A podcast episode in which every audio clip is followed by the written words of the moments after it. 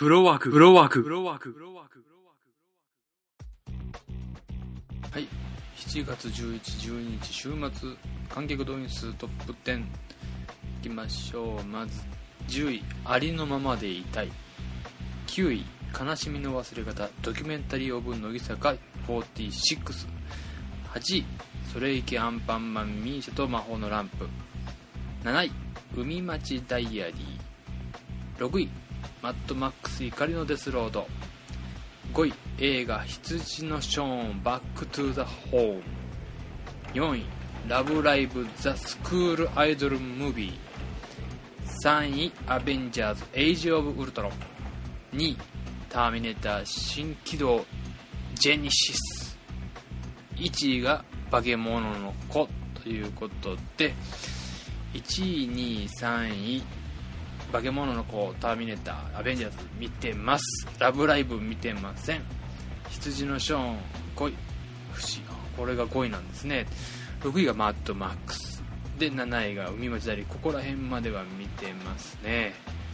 えー、夏の、うん、やっぱり、今、夏の、なんていうんですかね、もう、争いというか、すごいですね。化け物の子。まあ僕も散々細田守監督一押ししてますんで。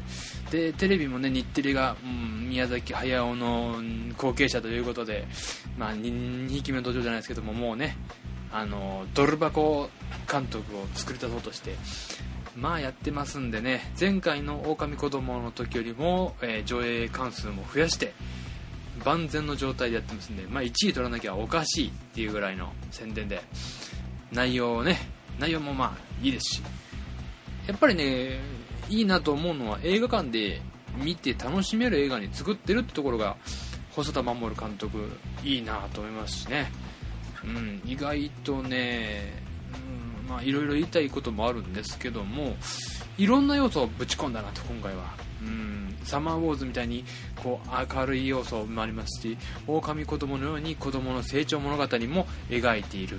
というところでね。あとまああの時をかける少女みたいに青春ですね。そういう要素を入れ込んでなおかつ、えーえー、冒険新活劇だったかな。キャッチコピーが。活劇。この辺を頑張ってるみたいなんでね。うん、ぜひ見てほしいと思います。ターミネーターはね、あの、私別番組のダメ元の話というので出させてもらいましたし、あと、まあね、ちょこちょこちょこちょこ私出てます。他の番組でも話をしてて、やっぱり、今回はね、いいです、ね、今回はいいですねって言ったらあるんですけども、あの、 one、two、three、four の、あの、ファンを、こうね、楽しませるような内容。もちろん見てない人もなんとなく楽しめるように作ってあるなと。で、やっぱりシュワちゃん、味があるなと。味を生かしてるなと思いますね。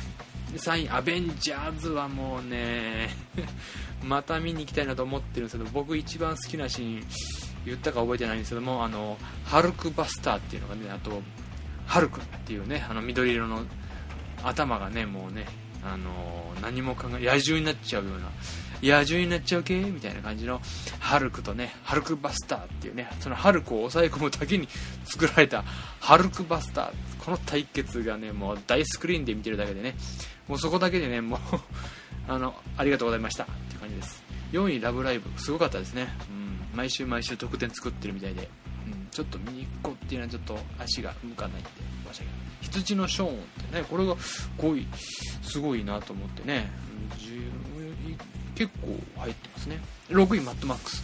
マッドマックスやっぱりね、映画館で見るべき映画、なんと、見るべき映画がいっぱいあるんですけどね。このね、やっぱりね、ちょっと歴史に残る、あ歴史に残るような感じですね。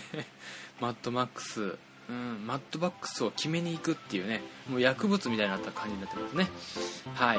で、今週末7月の18、19、23連休ですけども、ここでね、インサイドヘッドっていうね、あの、ディズニー、ディズニーというかピクサーですね。えー、カール・爺さんの空飛ぶ家だったかな。あの、監督がやってらっしゃるということで。まあ、これはちょっと楽しみにしていますけども、ちょっとね、字幕版が少ないので、僕字幕版見るたびに、えー、少ない回数のを見に行こうと思ってます。ではでは。